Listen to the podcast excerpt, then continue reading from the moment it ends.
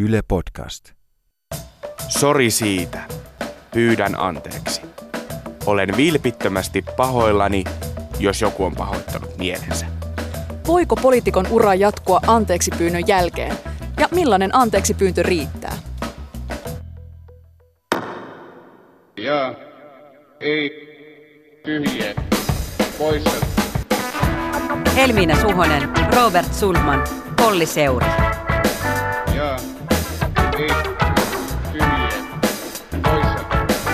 Pelkkä mielipide ei riitä.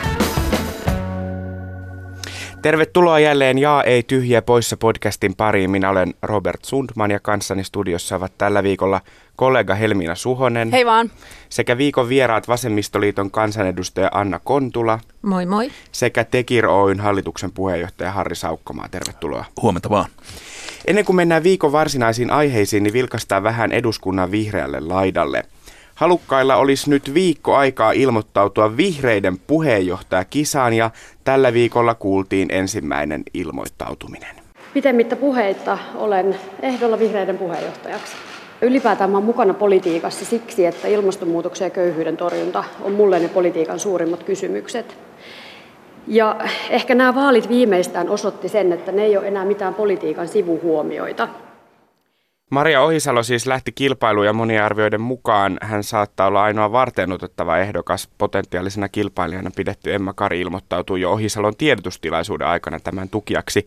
Sehän voi olla ihan fiksu liike. Ohisalo on Haaviston lisäksi ainoa kansanedustaja vihreissä, joka ylsi äänissä yli 10 000 ja oli ylivoimainen suosikki jo viime syksynä uudeksi puheenjohtajaksi, kun tehtävää oltiin vähän niin kuin tarjoamassa kultatarjottimella hänelle silloin ja tuntuu kelpaavan monille erilaisille vihreille. Niin onko tämä nyt tämmöinen antikliimaksi? Anna, pitääkö kunnon puolueessa aina olla puheenjohtajakisa? On aika tyypillistä, että puolueissa on vain yksi varten otettava puheenjohtajaehdokas. Mun nähdäkseni se on pikemminkin tyypillisempää kuin se, että olisi monta varten otettavaa puheenjohtajaehdokasta. Se, että niitä on vain yksi, niin ei sinällään välttämättä ole ongelma, mutta se voi olla ongelma siinä tapauksessa, jos niitä on vain yksi sen takia, että kukaan ei halua ryhtyä puheenjohtajaksi. Ja kyllä, niin, kyllä mulle täytyisi aika paljon maksaa, että mä ryhtyisin johtamaan puhetta. Mulla olisi duunia kolme kertaa enemmän kuin se, mitä nyt maksettaisiin saman verran. Ja erittäin suuri riski, että mun koko ura floppaa siihen. Ajatellaan Toukoa Aaltoa nyt, ajatellaan Alexander Stuppia, jota kukaan ei muista enää. On riski lähteä puheenjohtajaksi. Se on erittäin raskasta, se on erittäin yksinäistä ja, ja tota, siitä mun mielestäni pitää olla vähän huolissaan. Harri, onko tässä nyt semmoinen tilanne, että mediako näitä kisoja kaipaa eniten?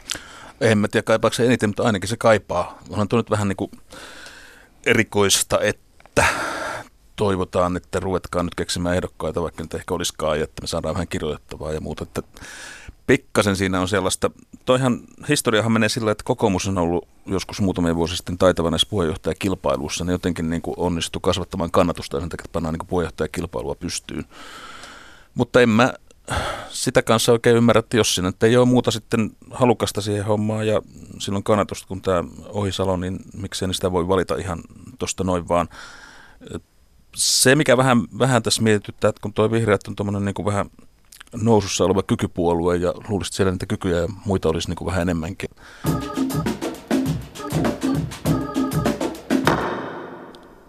Tänä maanantaina eduskunnassa kuultiin monta anteeksi pyyntöä, kun demareiden tuore kansanedustaja Hussein al myönsi, että netissä kiertävät vanhat Facebook-päivitykset, joissa solvataan muun muassa homoja, juutalaisia, sunnimuslimeja ja somaleja ovat kuin ovatkin hänen kynästään. Olen halunnut pyytää anteeksi äh, ihmisiltä, joita olen satuttanut, äh, erityisesti niiltä ihmisiltä ja ihmisryhmiltä, jotka olen äh, niissä mun vanhoissa Facebook-kirjoituksissa maininnut. Äh, mä olen myös halunnut pyytää anteeksi demareilta äh, sitä, että en ole ollut heidän kanssaan täysin avoin, äh, en ole kertonut heille, enkä CMille äh, täyttä totuutta, äh, en ole ollut tarpeeksi rohkea Näitä altaen kirjoituksia ei käsitelty vielä SDPn eduskuntaryhmässä, sillä hän joutui tiistaina sairaalahoitoon ja torstaina sairauslomalle. Median esille nostama valovoimainen poliitikko, josta paljastuukin jotain epäilyttävää, seuraa julkinen harjaus, kaikki kaivetaan esiin, paheksutaan, syntyy kohu, anteeksi pyyntö, katumus. Oliko tämä sellainen perinteinen tarina? Oli se semmoinen, joka toistuu vähän eri muodossa eri, eri paikoissa. Se oli erikoista, että tämän ikään kuin totuuden kertomisen kanssa viivyteltiin aika pitkään. Ja tuntuu olevan niin kuin aika, aika selvää, että ne tekstit olivat hänen kirjoittamiaan, että mitä mäkin kävin sitä keskustelua sitten joidenkin ihmisten kanssa siinä. Totta kai tähän liittyy tämä vaalien, vaalien ajoitus, että, että nämä asiat, asiat tuli sitten niin kuin vaalien jälkeen julki, mikä oli aika erikoista, se liittyy politiikkaan. Mutta siis kyllä tietysti tämmöisiä tapahtuu koko ajan eri muodoissaan ja sitten ihmiset pyytää anteeksi. Mun mielestä me ollaan menty ö, politiikan ö, journalistisessa kulttuurissa liian pitkälle. Liian pitkälle siinä mielessä, että ensin vaalejen jälkeen käydään viikkotolkulla keskustelua siitä, että irtisanoutuuko halla jostain vanhoista teksteistä. No nyt se irtisanoutuu vähän, no ei tota voi ihan irtisanoutumiseksi tulkita. Sitten alkaa altaen kanssa tämä ihan sama juttu. Jos henkilö on käyttänyt kieltä tavalla, joka on rikoslain vastasta, niin sitten se viedään oikeuteen ja tuomitaan. Mulle on myös kiinnostavaa, jos mun poliitikko-kollega on vastenmielinen idiootti, niin tietää se. Mutta kaikki tämä niin kun viikosta toiseen vellova ää, pohdinta ja väittely ja julkisuudessa matelu ja kieltäytyminen ja myöntäytyminen ja valehteleminen ja puolivalehteleminen, niin se on semmoista politiikan pikaruokaa, jota voi olla vähän kiinnostamassa ihmisiä, mutta kun se niin kuin vie kaiken tilan julkisessa keskustelussa varsinaiselta politiikalta, niin se sairastuttaa koko järjestelmä. Se on vähän niin kuin sä kävisit Mäkkärissä syömässä joka päivä, niin ei mene kuin kuukausi, niin sä oot tosi huonossa kunnossa. Mä olisin halunnut vaalien jälkeen kuulla esimerkiksi vaalirahoituksesta. Mä oon nähnyt yhden jutun liittyen siihen niin meidän mediassa. Niin Tämä on niin kuin loputtomasti jatkuvaa väittelyä pöytätavoista siitä, että saako olla tennissukat jalassa, kun menee linnan juhliin, joka on ihan triviaalia ihmisten arjen kannalta. Mutta vertaatko nyt tätä altaen keissiä tennissukkiin? Et niin kun... Vertaa. Altaen keissiä sinänsä en vertaa, mutta siitä käytyä keskustelua kylläkin. Me ollaan käyty monta päivää keskustelua siitä kaikilla somekanavilla, että oliko tämä oikea anteekspyyntö, oliko tämä riittävän hyvä anteekspyyntö, oliko se oikealla sävyllä esitetty, oikeilla sanoilla esitetty anteekspyyntö.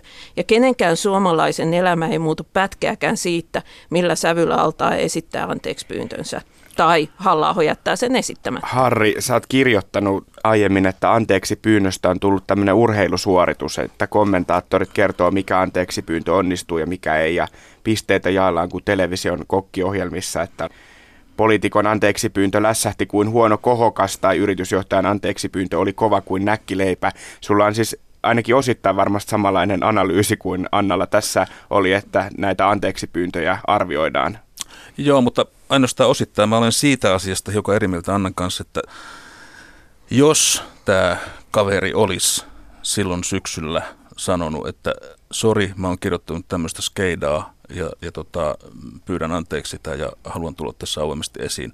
Mitään tästä kaikesta olisi nähty. Hän toimi aivan tyypillisesti, miten toimii toisinaan yritysjohtaja, miten toimii toisinaan poliitikko, miten toimii toisinaan julkisuuden henkilö näissä tilanteissa siinä mielessä, että hänellä on kaksi, kolme erilaista selitystä, jotka muuttuvat koko ajan. Hän itse muuttaa tarinaa, kaivaa itse, itsensä syvemmälle kuoppaan, niin kuin monet muutkin näissä tilanteissa. Ja juuri se pitää yllä sitä keskustelua, ei sitä pidä media.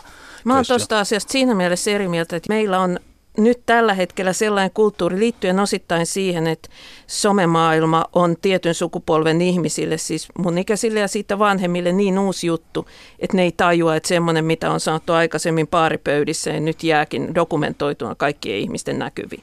Ja tämä on johtanut siihen, että Meillä on syntynyt sellainen kulttuuri, jossa ihmisten sanomisia metsästetään ja niiden vatvomisen käytetään ihan tolkuttomasti aikaa kyllä mä niin kuin näkisin, että toimittajan tekisin työni huonosti, jos mä en niihin kaikkiin avoimiin kysymyksiin yrittäisi etsiä vastausta. Että jos mä olisin tyytynyt siihen ensimmäiseen vastaukseen, että okei, no ei sitten mitään, jätetään tämä tähän.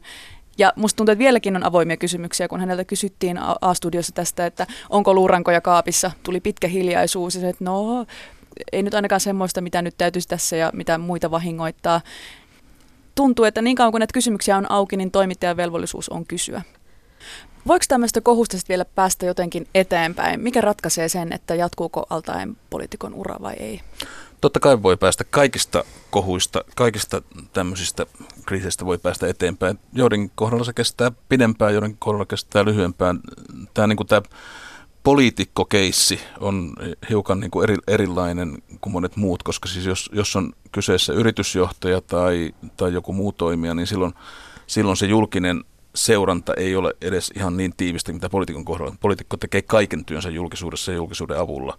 Ja taas tota, joku yritys tai yritysjohtaja niin kuin, ei, ei niin kuin joudu olemaan, vaikka se olisi mokannut kuinka, niin se ei joudu olemaan ihan joka ikinen päivä julkisuudessa, vaikka se saattaa kantaa tosi pitkään sitä kriisiä mukanaan. Mutta että se, mikä on raadollista, on se, että kenellä tahansa tämmöisellä ihmisellä se uutiskynnys laskeutuu ihan olemattoman alas sen jälkeen, kun joku tämmöinen kriisi on ollut. Eli siis mikä tahansa asia, mitä semmoinen ihminen tekee tämän jälkeen, kun saattaa olla mediassa sen takia, että hän on kohukansanedustaja tai hän on kohuyritysjohtaja tai hän on joskus Pekka Perä tai joskus joku muu. Voit Sanna jotenkin avata kansanedustajana sitä, että miltä se näyttäytyy siltä puolelta, kun tulee tämmöinen kohu ja on politiikassa mukana? Poliitikkoyhteisön näkökulmasta kohuja tulee ja menee. Koko ajan on päällä kohu jonkun ympärillä ja siihen suhtaudutaan eduskunnan sisällä aika neutraalisti, että se ei juurikaan näy siellä arjessa, eikä hirveästi edes suhtautumisessa kulloinkin kohun keskellä olevaan kansanedustajan. Mutta tässä on kyllä eroja. Ja Altaen kohdalla erityisesti se, että hän on demaripuolueessa, jossa on huomattavasti korkeampi kynnys, niin ää, erilaisten vähemmistöjen mustamaalaamiseen kuin jossakin muissa puolueissa, niin kyllä mä sanoisin, että kyllä hänen uransa ainakin sillä lailla katkesi, että menee vuosikymmeniä ennen kuin hänestä on ministeriksi.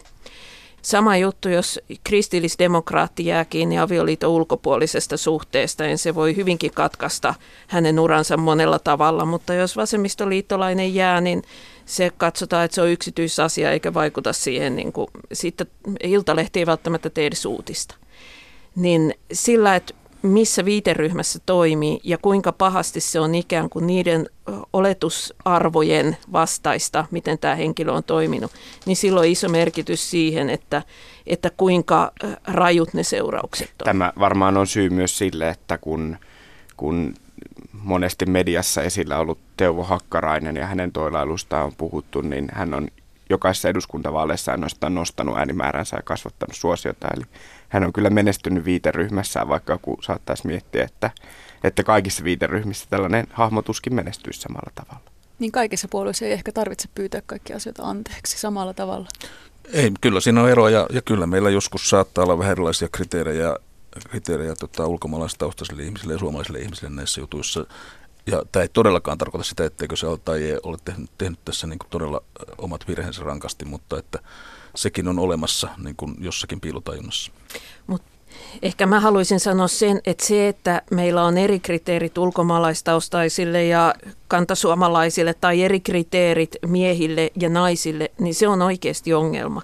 Mutta se, että meillä on eri kriteerit eri puolueissa, niin ei tavallaan ole, se ei ole samalla lailla niin kuin ennakkoluulo-ongelma, vaan se on myös niin kuin kyse siitä, että kuinka niin kuin ristiin sun toimintas menee sen suhteen, että mitä sä puhut.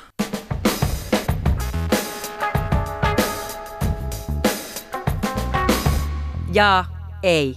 Tyhjiä poissa.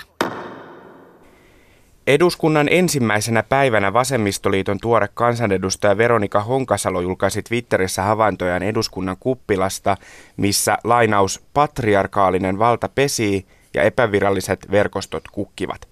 Vihreiden Iiris Suomela hämmentyi puolestaan puhemiesäänestyksessä, kun ohikävellyt vanhempi miesedustaja kommentoi, että lainaus – Täällä on nyt paljon kauniimpaa istumaseuraa kuin viime kaudella. Tuolla somessa näille havainnoille vähän naureskeltiin ja niitä paheksuttiin, että sen lisäksi, että nuoret naiset tulevat eduskuntaan ottamaan epäkohteliasti selfieitä, he vieläpä pahoittavat mielensä aivan kaikesta. Mutta Anna, oot osittain täällä tänään siksi, että sä oot kirjoittanut kirjan eduskunnasta työyhteisönä ja myös sen valtasuhteista, säännöistä ja liittoomista. Tarjoa meidän kuuntelijoille vähän kontekstia. Onko niin, että eduskunnassa törmää patriarkaattiin kuppilan pöydässä ja onko eduskunnassa sellaisia valtarakenteita, joita me ulkoapäin ei ehkä ihan ymmärretä, että siellä on ja sitten tuoreena kansanedustajana niihin törmää vähän yllättäen? Joo, siis eduskuntahan on täynnä sekä sen näkyvän vallan lisäksi myös näkymätöntä valtaa. Kuppilasta puhutaan ihan liikaa suhteessa siihen, että mikä sen merkitys oikeasti on. Ja mä luulen, että Veronikan huomioon se kiinti juuri sen takia, että se on tämmöinen klassinen, paljon julkisuudessa oleva vallan paikka. Se on paljon julkisuudessa sen takia, että toimittajat saa sinne tulla. Mutta tosiasiassahan valtaa käytetään vielä enemmän sellaisissa paikoissa, joihin toimittajilla ei ole pääsyä esimerkiksi täysistuntosalien epävirallisissa kuiskuttelukeskusteluissa, niin niissä ehkäpä enemmän kuin niissä kuppilan pöydissä. Sielläkö se patriarkaatti asuu? Mutta siis toinen asia se, missä patriarkaatti tarkalleen asuu, niin se asuu eduskunnan kaikissa rakenteissa jokaista graniittipaatta myöten. Se on niin kuin talon eh, arkkitehtonista suunnittelua myöten kaikkialla läsnä siellä ja tästä on myös aika paljon tutkimusta olemassa, että sitä ei tarvitse havainnoida yksittäisten niin kuin kuppilapöytien perusteella. Mutta sitten tämä toinen esimerkki tästä, että mitä vanhempi mieskansanedustaja on sitten puhunut, niin se, mikä usein uusille kansanedustajille tulee yllätyksenä, että kun me kaikki eletään jonkinnäköisessä kuplassa, jossa on tietynlaiset normit ja käyttäytymissäännöt. Ja sitten kun yhtäkkiä taloon kerätään ihmisiä ympäri Suomea erilaisista kuplista, niin jossakin päin Suomea voi olla vielä kohteliaisuus, niin huomautella jollekulle ohikulkevalle naiselle tämän ulkonäöstä, kun taas toisella puolella Suomea ajatellaan, että se on tosi dorkaa käytöstä ja ihmetellään, kun ei olla tuommoiseen koskaan aikaisemmin törmätty. Tässä mä näkisin, että kysymys on enemmänkin kulttuurieroista, jotka tasaantuu sitten, kun ihmiset on riittävän pitkään talossa ollut. Katsoisitko sä, että tämä on niin kuin uniikki työyhteisö tässä mielessä, että ihmiset tulee niin eri kulttuureista eri ikäisiä, eri taustaisia ihmisiä? Kyllä joo, mutta uniikki työyhteisö myös siinä suhteessa, että eduskunnan perus pelisääntöihin kuuluu se, että siellä on konflikti. Jos eduskunnassa ei ole konfliktia, niin meillä on syytä huoleen, koska silloin se on piilotettuna jossakin muualla, koska yhteiskunnissa aina on se konflikti ja se paikka, missä ne pitäisi ratkaista, on nimenomaan eduskunta. Se aiheuttaa sen, että asioissa on ihan eri lailla jännitteitä kuin mitä on jossakin sellaisessa työyhteisössä, jossa vaikka kootaan autoja myytäväksi. Hmm. Ja kaikki on yhtä mieltä, että nyt tämmöisiä autoja kootaan ja, ja niin niitä sitten myydään. Onko sitten nyt havaittamassa, kun puhutte tästä nuorten naisten mm, noususta eduskuntaan, niin tuleeko siinä enemmän konfliktia, että nyt on nuoret naiset noussut sinne? No sitä me ei vielä varsinaisesti tiedetä. Siis aina silloin, kun tulee iso joukko uusia niin se aiheuttaa semmoisen rytmihäiriön siellä eduskunnan sisällä. Näinhän silloin, kun Jytkyn mukana tuli perussuomalaisia, joista suuri osa tuli politiikan ulkopuolelta myös niin, että he ei ollut kunnallispolitiikassa ollut aikaisemmin mukana.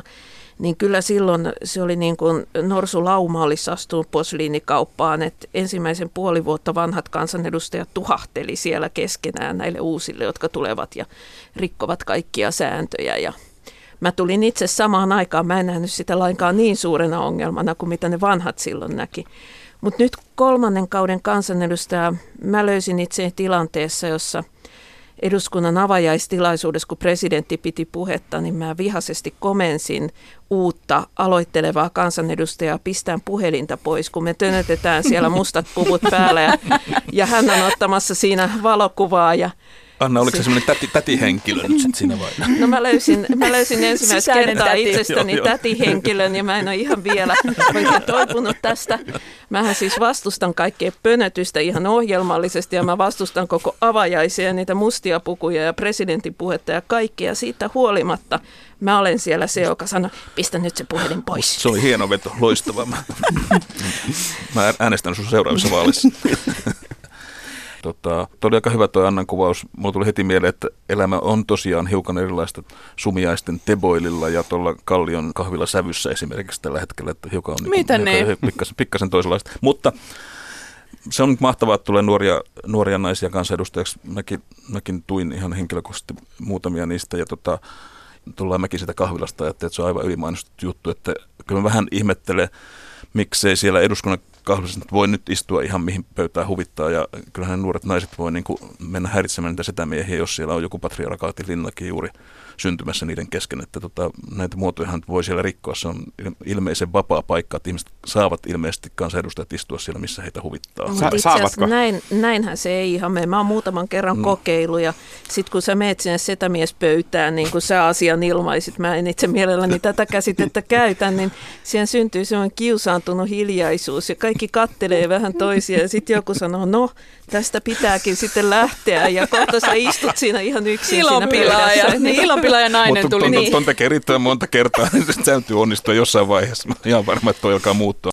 Mut Mutta poli- silläkin on merkitys, että aika suuri osa niistä toimittajista, jotka on riittävän arvovaltaisia ja tärkeitä ja riittävän niin kuin elämänsä kyllästyneitä hakeutuakseen eduskuntaan, niin ne on just aika keski, keskivertoa iäkkäämpiä ja ehkä keskivertoa useammin miehiä, ja ihmisillä on taipumus niin poliitikoilla kuin mm, toimittajillakin hakeutua sellaiseen seuraan, jonka he kokee jotenkin itselleen mukavaksi ja luontevaksi. Ja vielä vaikka politiikkaympyröistä tutut miespoliitikko-kollegat saattaa istua mun pöytään, niin yksikään mies toimittaja ei ole koskaan näiden kahdeksan vuoden aikana istunut minun kanssani samaan pöytään.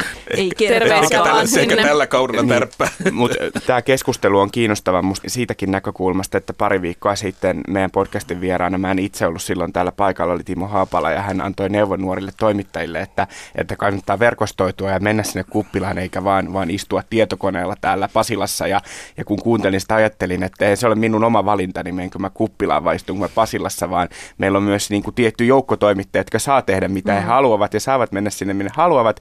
Ja on tietty joukko, joka pitää myös istua joskus Pasilassa ja kirjoittaa sähkeitä lähetyksiin. Ja tässähän tämä niin kuin hyvin näkyy. Mutta mä voin nyt ottaa tästä ainakin sen vinkin, että seuraavan kerran kun minä pääsen äh, kuppilaan istumaan, niin tulen ilman muuta annan pöytään, jos olet paikalla. Mutta palataan vielä näihin nuor- nuoriin naisiin, niin muuttaako se jotenkin sitä eduskunnan työtä tai olemusta, että siellä tämä naismiesratio on niin kuin yhä tasapainoisempi?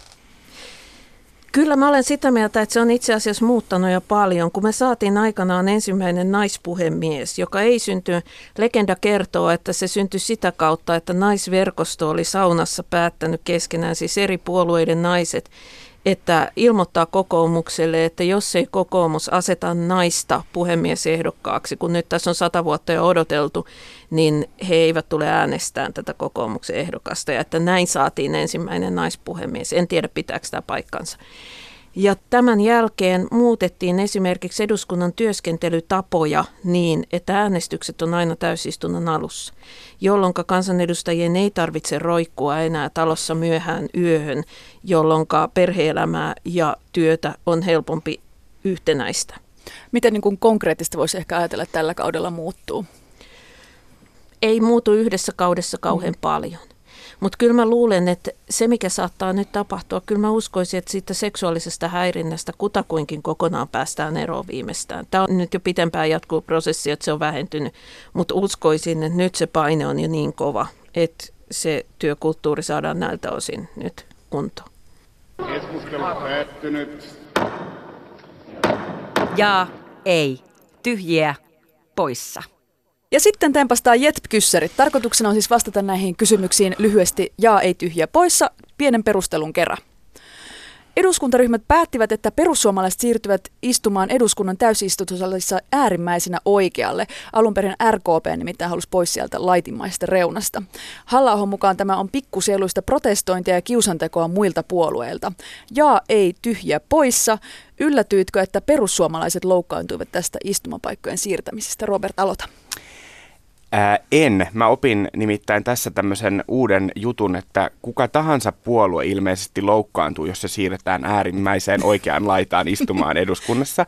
Ja Ehkä se kiukku johtuu todellisuudessa siitä, että reunalta on vaikeampi näyttää hyvältä kuvissa, tai sitten se johtuu siitä, että kukaan Suomessa ei halua olla äärimmäisenä oikealla, en tiedä. Mutta pitäisikö tämä asia ratkaista niin, että siellä on tyhjiä penkkirivejä siellä äärimmäisenä oikealla, jossa kukaan ei istu? Oikein hyvä. Joo, yleisö voi mennä sinne, että niitä voi varata tai panna sinne semmoisia niin tekokansanedustajia, mutta että, ja musta se on ihan normaali, että perussuomalaiset loukkaantuu asioista. Se kuuluu niin kuin heidän tavallaan poliittiseen niin kuin identiteettiinsä ja, ja musta jonkun siellä pitää istua ja kyllä siellä mun puolesta mieluummin saa istua perussuomalaiset kuin RKP siis. Mun mielestä RKP kuuluu ehkä mieluummin siihen keskelle kuin perussuomalaiset. Niin mä ymmärrän, että perussuomalaiset suuttuu siitä, koska eduskunnassa paikoilla on tietty hierarkkinen asema. Ja edessä on arvokkaampaa kuin takana, mutta myös keskellä on arvokkaampaa kuin reunassa. Ja se, että missä sä istut siellä täysistun, ihmiset ei enää tänä päivänä ymmärrä sitä, koska meillä ei enää esimerkiksi kirkossa istuta hierarkisessa järjestyksessä.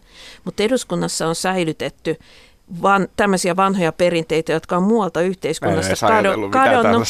Niin. Ja, ja tota, se, missä, mihinkä pyllynsä pistää, niin se määrää aika paljon myös sitä, mitä valttikortteja sulla on käytössä siellä eduskunnan poliittisessa elämässä.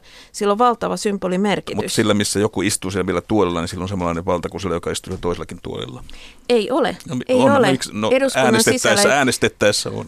Esimerkiksi... Ähm, sen takia, että meidän puolueessa ihmiset on vaihtuu niin mm. nopeasti, niin mä oon senioriteetiltani tai arvokkaammassa paikassa mm. kuin mitä mun senioriteettini edellyttää. Ja tämän takia mun puheenvuoroja kuunnellaan tarkkaavaisemmin mm. ja mun ehdotukset otetaan vakavammin huomioon kuin mitä mun senioriteettini edellyttäisi. Tämmöinen hienosäätö, se vaikuttaa siinä jokapäiväisessä politiikan tekemisissä ihan mm. mielettömästi. Ja sen takia – nämä kysymykset siitä, kuka istuu missäkin, jotka tuntuu ihmisistä ihan hassuilta, niin ne on niin tärkeitä. Mä vastaan tähän nyt tämän Annan puheenvuoron jälkeen. Mun piti vastata ihan eri tavalla. Mä sanonkin, että poissa. Mä nyt otan tämän sydämeen ja tutkiskelen sitä siellä hetken, enkä vastaa tähän nyt mitään.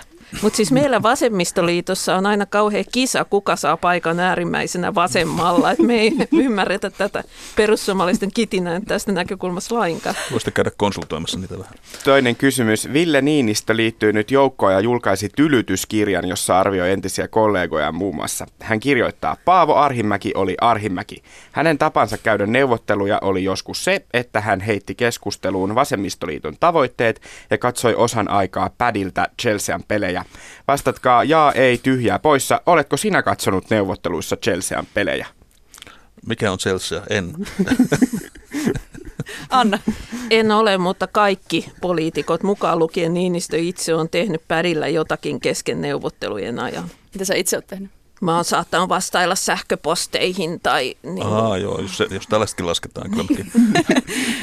mä vastaan itse, että ei mutta tota, mä myönnän, että mä oon ehkä saattanut Instas katsoa jotain niin kuin sellaisia videoita, missä eri väriset nesteitä sekoitetaan yhteen tai leikataan jotain tosi sääntillisiksi kuutioiksi, ne on tosi hypnoottisia videoita, niin niitä mä oon ehkä saattanut katsoa. Minä vastaan ei, koska olen katsonut ainoastaan Yle Uutisia joskus pädinä Niin vissi. Shame on me, mutta yhtiön tuotteita.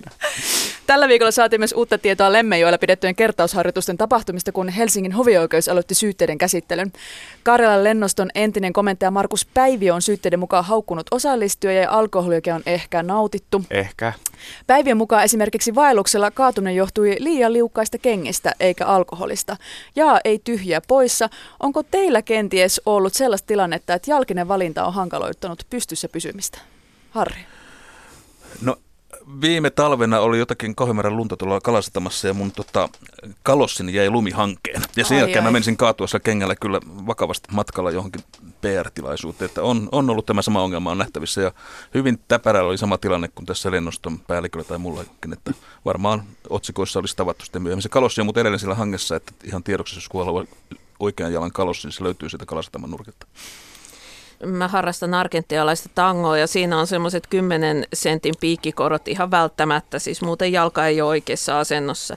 Ja se on ihan fine silloin, kun sulla on se kumppani, johon sä voit ottaa tukea, etkä sä kaadu, mutta sitten kun pitää ilman kumppania mennä vessaan tai juomaan vettä, niin tota, siinä vaiheessa se pystyssä pysyminen on paljon hankalampaa.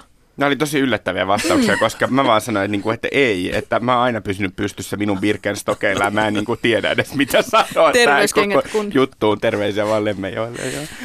Ei mullakaan ei ollut tämmöistä tilannetta, tota, mutta mä oon kyllä todella huolissani suomalaisten miesten kengistä, että Martti Ahtisaarihan 94 kyllä, oli, oli liukkaat kengänpohjat ja sitten on leijona valmentaja Pasi Nurmisenkin ilmaveivikengät 2011, kun hän koneesta kompuroi, niin ne on ihan legendaariset liukkaat kengät. Niin mun mielestä parempia urapohjia miesten kenkiä, ei tässä voi muuta sanoa. Nimenomaan ja vähän niin kuin miettiä jo kenkiä ostaessa, että mihin tilanteeseen saattaa joutua niiden kanssa. Kiitos Vasemmistoliiton Anna Kontula ja Tekirin Harri Saukoma, että olitte Jetpin vieraana. Mä olen Helmina Suhonen ja tätä jaksoa oli mun kanssa tekemässä Robert Sundman, äänitarkkailijana oli Pasi Ilkka ja äänisuunnittelijana Joonatan Kotila. Kerro meille palautetta vaikkapa Twitterissä hashtagillä JETP eli JETP. Ja hei, ensi viikolla JETP nauhoitetaankin Eurooppa-päivänä eli torstaina 9.5. Narinkka torilla Helsingin kampissa kello 17 alkaen. Tule siis seuraamaan meitä livenä tai kuuntele tuttuun tapaan nauhoita ensi viikon perjantaina. Moi moi! Moi moi!